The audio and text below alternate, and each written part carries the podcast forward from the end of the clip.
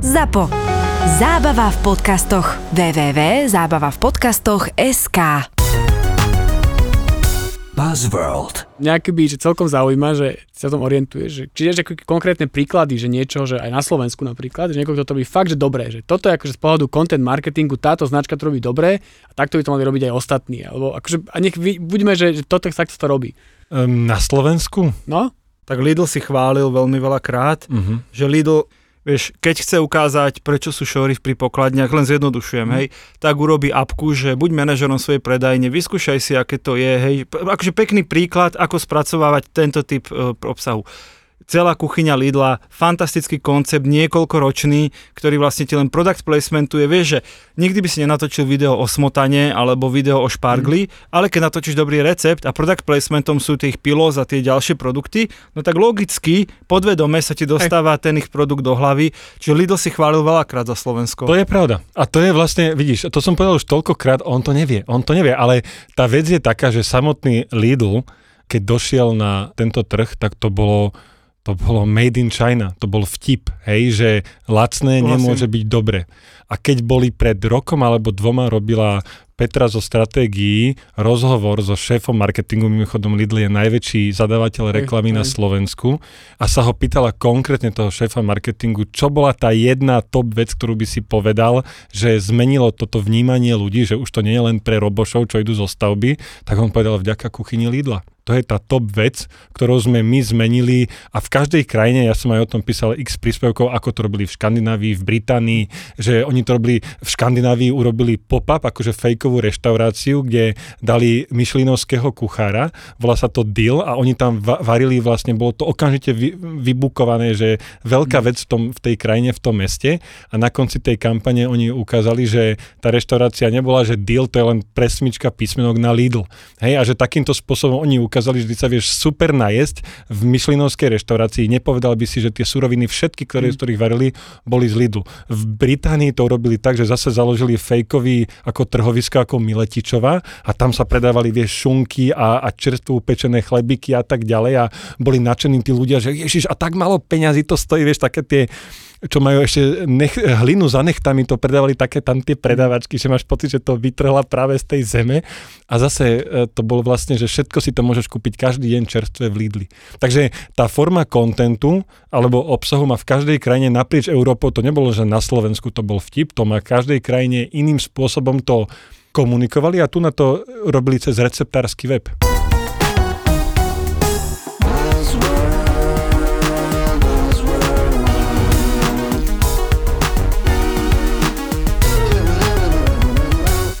World by Gabo a Peťo. Čaute, dneska sa budeme baviť o content marketingu, teda obsahovom marketingu a ja sa priznám, že akože ja ani neviem, že o čom sa vlastne budeme baviť, lebo že obsahový marketing, že to je tak úplne ako triviálna záležitosť, tak značky robia svoj obsah, komunikujú na klientov, klient si ho prečíta, budeme radšej značku, kúpi si produkt.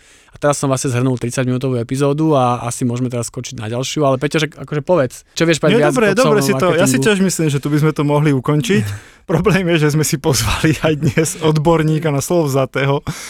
Ináč je taký jeden veľmi známy výrok, predbehnem nášho odborníka, aby som mu vyrazil prvý trón z rúk, že content is king. Vieš, kto to povedal? Nejaký král? Neviem. Povedal to Bill Gates, iba že by nie, to ešte má hosť opravy. No ale náš hosť je tak významný, že on tento výrok, nedokonalý výrok Billa Gatesa povýšil, vylepšil, a povedal, že keď content is king, tak distribution is King Kong. To sa mi páči. A máme tu teda samozrejme Filipa Kunu. Asi by nám naša marketingová bublinka neodpustila, keby sme mali tému content marketing a nemali pri nej Filipa Kunu, ktorý tu s content marketingom otravuje už koľko? 7 rokov alebo koľko? Akože katastrofálne dlhý čas. Je to asi na úrovni, ako keď sme sa pokúšali diskutovať o ženách bez žien, až nakoniec vošla Bláška do debaty a musela to celé zrovnať. Takže Filip Kuna, čau. Čau, ahojte. Čo je na tom na takú akože širokú diskusiu, že akože typu, že čo je to ten content marketing, že z pohľadu toho, že... Prečo je to taký hype? Prečo je ten buzzword content marketing taký vyhypaný? Však odjakživa sa tvorí obsah, tak. značky tvoria obsah, lebo si myslia, že to niekoho baví čítať, počúvať, pozerať. Filip, prečo si na tom postavil svoje meno a prečo všade s tým chodíš? Koľko zarábaš? Vieš čo? To je druhá otázka. Dobre, ja si myslím, že to je preto, lebo content marketing je tiež forma reklamy pre tú konkrétnu firmu. Akurát, že ja z toho mám ten pocit, že tá reklama klasická ťa otravuje. Že ty si pozeráš proste niečo, čo chceš pozerať a zrazu ti tam oni vsunú nejaký ten pop-up, tú 5-minútovú reklamu uprostred toho najlepšieho v tom televízore, ty si z toho naštvatý. A toto je, ja v tomto vnímam ten zásadný rozdiel, že to je tá vec, pre ktorú si ty pustíš tú telku. No a ja musím teda povedať, že Filipovi sa podarila neuveriteľný úspech. On dokázal aj z toho natívneho a nie otravného content marketingu urobiť extrémne otravnú vec, lebo každý deň ti od neho príde mail, potom na teba Filip každý deň vyskočí na Facebooku, na LinkedIne a keď náhodou zablúdiš na YouTube, tak prvé, čo ti YouTube odporúči, bude nejaký poloinsitné Filipové video, kde sa hrá buď na námorníka alebo na piráta. Takže on v skutočnosti dokázal tú neotravnú content marketingovú stratégiu urobiť z nej najtrapnejší formát reklamy. Ďakujem. Ber to ako pochvalu. Vážim si to. Vieš čo, bodaj by takýchto ľudí bolo viacej ako ty. Tá realita je skôr taká, že ja mám pocit, že stále je toho málo, že málo toho robím. Teba, že je málo, hej? Taký ten obľúbený symbol, najlepší marketer všetkých čias, Gary Vee hovorí, že pokiaľ neprispievaš 20 príspevkov denne, tak vlastne nájdi si systém, ako prispievať 20 príspevkov denne. Ale nechcel by som jeho dávať za vzor, iba teda to, že ja keď chodím po všelijakých tých prednáškach rozprávať, ja si vždycky dávam, však aj u teba som to robil, keď sme boli. Ja sa spýtam tých študentov, že prosím vás, prvá otázka, prihláste sa, ktorí absolútne nemáte šajnu, kto som, čo robím a prihlási sa 90% Filip si tak, že zlepšuje ego, nikto sa nikdy neprihlási a on hovorí, no tak nič, tak poďme odznova a má tam takých prvých 5 slajdov o sebe. Takže vždycky tam takúto sprchu, ktorá ma učí, že ja mám pocit, že o tej téme som povedal 100 rázy, ale oni sa prihlásia. Už aj toto, že content is king, ja som to zopakoval 150 000 krát a zajtra k tomu dávam video von, lebo stále to je pre nových, že kto povedal content is king, že ľudia to nevedia. Ja ale to je Gabo. To zasa nemôžeš úplne brať. Akože počkaj, mne takto, že mne Filip, fakt, že nevyskakuješ mi. Ale vieš, kde je to? Že už si počul niekedy Filip Kuna som počul, sme sa aj stretli, ale vieš, že vás niečo so štroslom, no. Ak si to rebalám, ale to je tak všetko, akože fakt mi nevyskakuje tvoj obsah, takže akože je chyba. Máš veľké šťastie vo svojom živote. No nie, ale ty podľa mňa máš zalajkované úplne všade, vieš, tak akože ti vyskakuje. Ale no to ešte, keď sme boli kamaráti kedysi, tak som mu všetko pofollowoval a teraz za to doplácam, lebo samozrejme každý je lenivý sa odhlasovať z newsletterov a odlajkovávať stránky, tak to vždy len tak pretrpíš, preskočíš a tak, no. Buzzworld. Tomu také super príklad, ešte pred 20 rokmi sa robil taký experiment, že zobrali študentov, lebo oni to vždycky robia na študentoch, lebo študenti to je vlastne lacný ten výskumník, na ktorých sa tie experimenty robia za kredity to robili tí študenti a oni im dali akože fakt trápne tričko Barryho Manilova. To bolo pre nich v tom čase ako teraz, že by si dal tričko z Denky Studenkovej, čo pre mnohých ľudí je to akože dobré nejaká retro, ale tá pointa v tom celom bola taká, že oni ich obliekli do takéhoto zahambujúceho trička, poslali ich do miestnosti, kde sedelo 10 ďalších študentov, ešte ich tam poslali tak, že všetci na neho pozreli, že došiel akože neskoro a potom, keď on mal pocit, že všetci na neho takto pozerajú, tak sa spýtali vlastne v dotazníku tých dvoch skupín ľudí, tých, čo vstúpli s tým trápnym tričkom do tej miestnosti a tých, čo boli v tej miestnosti, že čo to malo na tričku, tak ten, čo mal to trápne tričko, čo si myslí, že ho všetci sledujú, tak povedal, že 50% ľudí, alebo takmer 48% ľudí, že ho identifikovalo, že áno, že si ma všimli, že v tomto trápnom tričku. A viete, koľko bola tá realita, čo povedali tí, čo sedeli v tej miestnosti? 13. No, od 8 do nejakých 25% to bolo podľa toho typu. A ty chceš vlastne povedať to, že keď si ako značka a už máš pocit, že už toho robíš veľa, že vyskakuje z chladničky, tak stále málo a máš pridať. Dokonca ako zase opačný marketer od Garyho, to je vlastne Mark Ritson, on hovorí, že pokiaľ tebe až nie je dovracania z toho, že koľko toho je, tak stále musíš pridať. Ale teba už občas napína, Filip, to si zase musíme povedať pravdu. Práve, že ešte nie. Nerobím podcasty. Mňa už teda niekedy, ale robíš to dobre, len veľa. Je to možné. No, vidíš, pre teba je to veľa, ale pre 90% ľudí... Ale ešte raz, nie, počkaj, Gabo tu není berná minca na nič. On keď o nejakom akože marketingovom trende netuší, alebo niečom, čo je akože pre všetkých marketerov na zemi guli jasné, tak on ti povie, čo sa čuduješ, veď, nie som marketér, chápeš? A sme akože vybavení aj s diskusiou. Ok, neotvárajme túto tému. A ešte teda Filipa doplním, že Filip má v tej prednáške taký jeden slajd. Došiel prerozprávať jeho prezentáciu. A ten vec, ešte ja som dosť poznačený, lebo ja ho volám každý rok na také 2-3 univerzity prednášať a ešte minimálne raz sa mi podarí s ním byť na nejakej konferencii, takže ja to mám tak akože dosť napozerané. A on má v prezentácii takú tabuľku, ktorá je veľmi obľúbená u študentov, lebo z nej vždy dávam na skúšku otázky. A tá sa volá, že čo všetko je content, hej?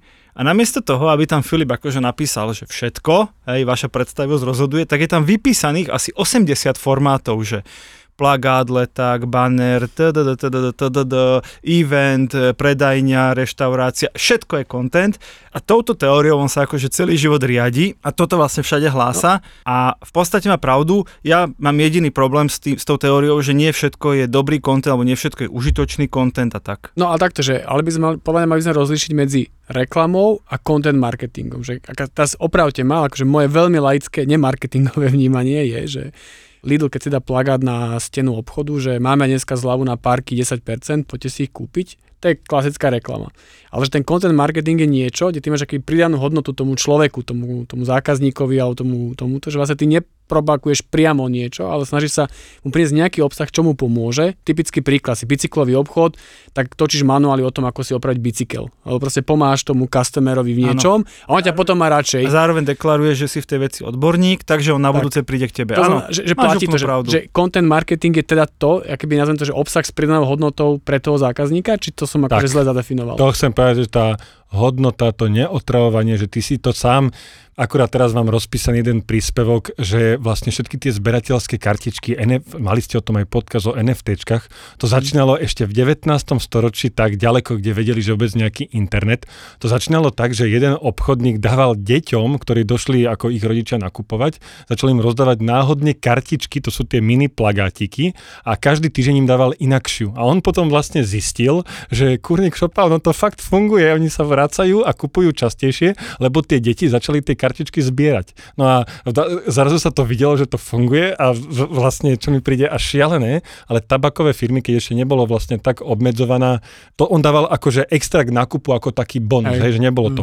A tabakové firmy vlastne zistili, že keď oni začali vkladať bejsbolové kartičky, to nebola priamo ich reklama, do tých cigariet, tak vlastne mladí chlapci začali viacej fajčiť. Oni začali tým pádom viacej predávať, čiže to je len tá moja pointa, že zase tí z jednej strany mali reklamu, to bola tá strana, ktorá je rovnaká pre všetky karty a z druhej karty si mal zberateľskú edíciu týchto bejsbolistov a chalani si viacej potom kupovali a zberali kartičky. Čiže aj ten plagát, keď sa nad tým zamyslíš, že vieš to urobiť tak, že hodnotne, že urobíš tam presne návod na opravu niečoho, zoznam zaujímavých vecí, infografiku alebo dačo vytlačíš to a keď tam bude niekde svietiť logo, tak zase je to pre teba taká vec, že ty si to kľudne zavesíš v tom kancli na tú stenu, aby si každý deň niečo pripomenul. Buzzworld. Gabo, mám pre teba 2 svetové príklady, 3, ale dve s otázkou. Keďže nie si z marketingu, tak môžeme to takto poňať. Jeden z najlepších svetových, a teraz to chcem povedať, čo aj Filip naznačil, že content marketing nevznikol s internetom. Hej, s internetom sa brutálne pomohlo tej distribúcii toho kontentu, ale content marketing je tu 150 rokov zhruba. Každý vie o existencii tohto content marketingu, väčšina netuší, že to vzniklo ako podpora konkrétneho produktu, konkrétneho piva a keď ti to poviem a Filip ti to spojí v krátkom príbehu, máš na to 30 sekúnd, tak si povieš, že wow, jedno pivo na svete, jedno z najväčších na svete, ktoré poznáš, vydáva nejakú knihu. Vieš, o čom hovorím? Jedno z najpredávanejších svetových kníh. Podľa mňa Guinnessovú knihu rekordov. Dobre, a prečo to robí nejaké pivo? Skús nejakú úvahu dať a Filip ti potom povie pravdu. Neviem, čas rekordov je spojená s pitím piva a Guinnessa, netuším. Nie. Že akú logiku máš, že ty chceš predávať pivo, ale vydávaš knihu rekordov o tom, že kto má najdlhší... Lebo na tých eventoch, kde sa konajú tie rekordy, sa pije pivo Guinness? Dobre, príliš na prvú to bereš, Filip, povedz. On iba ten zakladateľ mal také, bol v krčme so svojimi kamošmi a zistili, že hadali sa o tom, čo je najrýchlejší vták na svete a nevedeli sa dohodnúť a potom zistil, že neexistujú žiadny nejaký zdroj takýchto správ a on sa iba zamyslel nad tým, že koľko takýchto zbytočných krčmových demát vlastne tí jeho zákazníci vedú, no tak urobili zbierku, najali si novinárov, urobili zbierku prvých rekordov a rozdávali to v tých ich svojich zákazníkoch, aby tam viacej... Aby ľudia trávili viac času v krčme. No, tak, no, ale akože na druhej strane, že potom máš jeden príklad, ktorý vlastne prerastie tú samotnú značku, že akože asi vám je známy, ale mňa úplne fascinuje a to je akýby Michelin. No počkaj, to je moja druhá otázka, že prečo výrobca pneumatík vydáva najprestížnejšieho sprievodcu po reštauráciách na svete? Prečo? Aké je napojenie na značku, mi povedz. No, tam bolo nejak pred 100 rokmi, ak si dobre pamätám, ten case, že oni vlastne samozrejme, že tí ľudia vtedy chodili všade, akože chceli podnetiť to cestovanie tých ľudí, aby to auto použili a išli do tej reštaurácie aj 100 kilometrov ďaleko. Aby drali gumy? Aby drali gumy, aby niekam cestovali a chodili do tých reštaurácií. A vieš, aké sú tie hviezdičky, čo oficiálne znamenali vtedy? Áno, viem to, viem, počkaj. No, povedz. Jedna je, že stojí za zastavenie. A keď to máš cestou. Áno, keď to máš cestou. Dvojka je, že stojí za odbočenie z tvojej cesty. Áno. A trojka stojí za samostatný výlet. Áno. Dnes, kámo, jednu hviezdičku, keby tu niekto niekde mal, tak aj benzín spáliš na to. Jasné. Dobre, a ešte jeden point, ktorý to má veľmi silný, aj Guinnessova kniha, ale hlavne tento myšleninský sprievodca, vieš, že on sa predáva, on sa nerozdáva. Že či vieš prečo? To netuším. Prečo to nerozdajú všetkým, aby jazdili po Európe? No, tak počkaj, lebo si nevážiš, tá klasická marketingová odpoveď, tak preto to vlastne dávaš, aké by predávaš. A tiež to má príbeh. Presne, Michelin to dával prvých 20 koľko rokov zadarmo, dotovali to vlastne z reklamy, hej, že predávali to sponzorom, bude to mať čítanosť. Ale on raz potom došiel z tých bratov Michelinovcov do jedného takéto autoservisu, kde si to mohol čítať, kým si čakal na opravu a zistil, že chlapi si s tým vlastne podložili stôl, ktorý sa im, že mali jednu nohu krivú. A vtedy povedal, že presne, čo si povedal ty, že človek si neváži, čo má zadarmo. A to je tá vec, ktorú si fakt málo kto dovolí, že spoplatní ten obsah. Lebo že zrazu... Chápe, že oni vlastne spoplatnili svoju vlastnú reklamu. Čo je, že wow. Michelin, všetci poznajú michelinské vlastne tieto knihy a hviezdičky a tak ďalej, čo už málo kto pozná, že Michelin to bolo presne v roku 1900, nemal si Waze, navigáciu a pumpu každých 500 metrov, tam oni nemali ani značky. Čiže po Francúzsku bolo 30,000 značiek, obrendovaných vlastne, že Michelin logom a bolo ti, že doľava máš do Paríža, hej. Čiže takýmto spôsobom zase, že je dobre, to značka, dobre. Preto ako si z toho Peťa robí srandu, že content je všetko a že čo tu vlastne trepem, ale keď to má hodnotu pre toho človeka, že ty fakt chceš do toho Paríža, nie do opačnej strany, niekde do Berlína, tak ti to dosť pomôže v takom prípade a nevadí ti, že tam on má, že Michelin, lebo vyplňali nejakú, dneska sa tie značky dražia na internete, že kto to ešte má, lebo samozrejme ich medzičasom nahradili.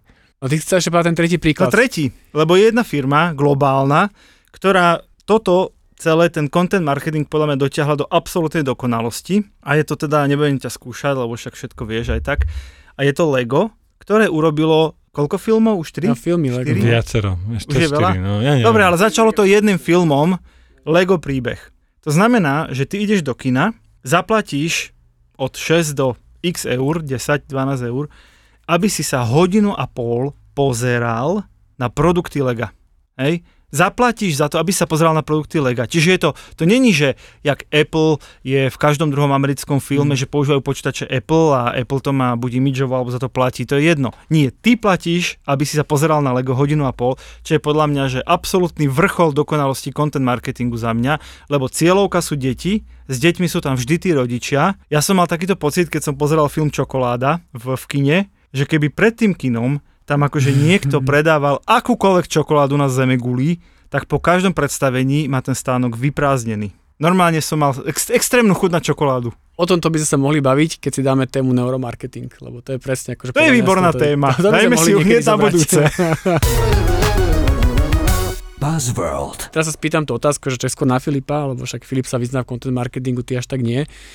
Ale ja zase poznám všetky Filipové prednášky. Pozor, hej, opatrne so mnou. Taktože, content marketing podľa mňa robí, že každá značka dneska, ale minimálne sa o to pokúša robiť ho ten content marketing aj na Slovensku a kopec príkladov. A mne to príde z takého akože laického pozorovania, že väčšinou je to akože strašný shit, alebo ako my sa bavíme o Michelinovi, bavíme sa o LEGO, no strašná hanba, alebo je to úplne na nič a tak ďalej. Že teraz poviem príklad, že pre mňa, nemám tu nejaký veľký prehľad, ale 80 až 90% tých korporátnych časopisov, magazínov, to, čo si každý dneska korporácia vydáva nejaký vlastný časopis, že to je úplná hrúza, že to je akoby že nečitateľné, ani tí ľudia, ktorí to dostanú, že musia čakať niekde v čakárni a tam to proste leží, tak to nečítaš, že radšej si čukneš do mobilu. A tá otázka z toho, aký prameníš naozaj, že robíš dobrý content marketing typ Michelin alebo Lidl a tak ďalej, že to je tak akoby náročné, že je vôbec možné, aby každá značka alebo veľa značiek to vedelo robiť, že nie je to len pre tých pár, ktorí do toho investujú fakt veľa času, že to robia tak dobre alebo i zdrojov. Je to podľa mňa o tom len, že si presne sme v Buzzworlde, to znamená, že pre mnohých je to, že robím to len, aby som si odškrkol nejakú kolónku, poličko, ale tým pádom dám to robiť tu na Janovi, ktorý okrem toho sa stará ešte o letáčiky vo faktúrach a 150 a o firemné večerky pre klientov a logicky tým pádom nemá na to sústredenie na tú jednu vec a je to ako so všetkým, že keď robíš všetko, tak vlastne nerobíš nič poriadne. Ja sám, keď som začal, keď teraz čítam moje príspevky staré, ja by som sa vyhodil, keby som sa mal teraz zamestnať. Ja som ti to hovoril už vtedy, Filip. No, ale vidíš, proste to bolo o tom, že som jednak ako týkalo sa tej mojej firmy, veril som tomu, videl som v tom čoraz viac, som do toho aj premýšľal, videl som v tom väčší zmysel a keď opakuješ nejaký ten jeden cvik a stále do kolečka dokola, tak po 10. 000. ráze pokiaľ nie si fakt, že úplne, že aj keby si bol totálny antitalent, tak to robíš 100-krát lepšie ako niekto, kto má talent, ale nerozvíja ho. Takže ja som príklad toho, že je to úplne vydreté to všetko, lebo ja som mal k tým veciam odpor. Prvý môj príspevok mal 2 vety a písal som ho 2 hodiny. Dobre, ale potom vlastne, čo hovoríš, jasné, však, ale to je bolo poviem, to, čo hovoríš, že pokiaľ to nerobíš fakt, že poriadne, tak to nerob. No a tak jak asi so všetkým, nie? Ja napríklad chcem povedať, že content marketing je aj to, že si vybereš jednu konkrétnu sociálnu sieť a pravidelne tam prispievaš. Hej. To naozaj nemusí byť, že ideš točiť, fotiť, filmovať, nahrávať. Hej, že my sme tu hovorili také tie wow príklady, ktoré stoja hrozne veľa energie, peňazí. Ale content marketing je, že robíš pre svoju značku fantastický Instagram. To už je content marketing. No počkaj, ale keď robíš o svojej značke, že tam hážeš svoje produkty, to je content marketing? Áno. To je content marketing. To, že to je nejaká pridaná hodnota pre tých používateľov. Ale však otázka je, ako ho robíš? Veď nikto nerobí Instagram tak, že každá fotka je fotka toho produktu. Však sa snažíš hovoriť o tej téme, snažíš sa hovoriť k tej cieľovke, ktorú zasahuješ, snažíš sa hovoriť o nejakých širších súvislostiach, kedy ten tvoj produkt je súčasťou debaty. Prepáč, aby som neprerušil tvoju vetu. Už môžeš. No, pán stojí za prerušenie. Lebo už som to nevedel, nezvládal počúvať, Peťo. Je to na zamyslenie. Jak si to povedal ty pred chvíľkou, že 70-80% to robí zle, tak aj tie Instagramové účty máš tak a onaké.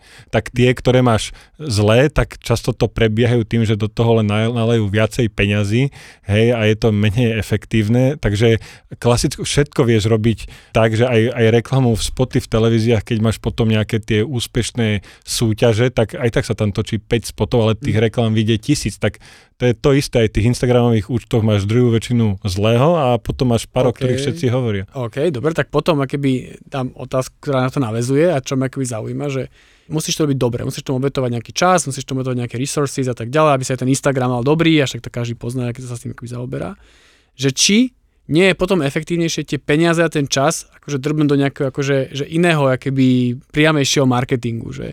Čiže keď to zrátaš, že ten content marketing musíš venovať, aby si to robil dobre, že či to nie je príliš akože takto a že či akoby taká tá priamejšia reklama akože nebude fungovať lepšie. Ja teraz poviem vynimočne niečo z vlastnej prednášky, nie z Filipovej, aby sme sa niečo aj naučili dnes. Marketing sa v základoch delí na dve skupiny. Takzvaný push marketing a pull marketing. Celá táto epizóda kontentová je o pull marketingu, je o získavaní pozornosti, presne ako si povedal, na základe pridanej hodnoty, na základe niečo zaujímavého, niečo, čo ťahá toho človeka k tebe a keď už ho máš u seba doma v tej sieti, tak ho kladivom buchneš svojim produktom po hlave. A ty popisuješ push marketing, kam patrí reklama, telka, rádio, Facebook reklama, YouTube, všetko, čiže my hučíme do ľudí, kúp si. Hej?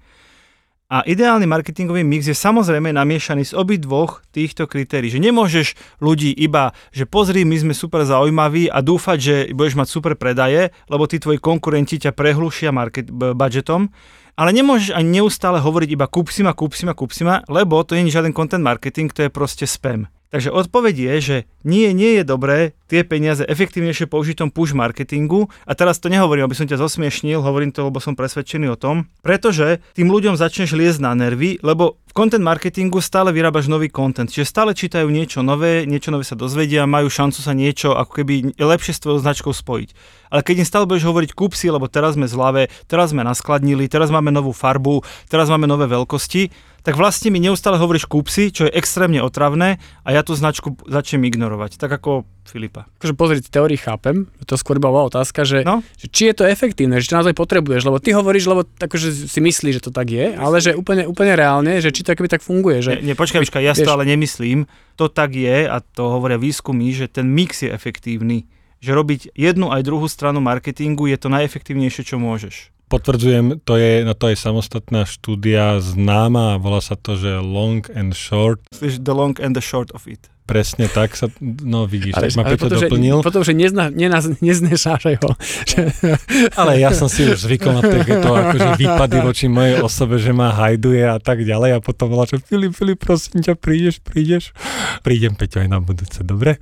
Tá moja pointa je taká, že keď sa zase o tomto rozprávajú v tých odborných témach, v diskusiách v zahraničí, tak to long, ako je to budovanie značky dlhodobé, ktoré necítiš hneď, to short je ten buy, to je tá PPCčková reklama performancií, nech to, že koľko to včera si to spustila, dneska pozeraš, koľko ti to zarobilo a keď je v tej diskusii, že či je lepšie to budovanie značky, alebo že hneď teraz predávať, tak oni hovoria, že to najdôležitejšie slovičko v celom tomto je to v strede, to end, že ty len musíš nájsť nejaký ten vhodný, aj ten content marketing, ako to robím ja v mojej firme, znamená, že ja len potrebujem vedieť, že Gabo je fakt totálne, že zaneprázený tým svojim dennodenným životom a ja potrebujem to obsadiť, to miniatúrne miestečko v tvojom mozgu, že content marketing rovná sa Filip Kuna. Ale viem, že keby som tam nemal tých obchodníkov, mojich šikovných kolegov, ktorí za tebou prídu a povedia ti, že pozri, ja som takáto firma a toto ti predávam, tak mi nezarobím z toho ani korunu, alebo minimum peňazí, že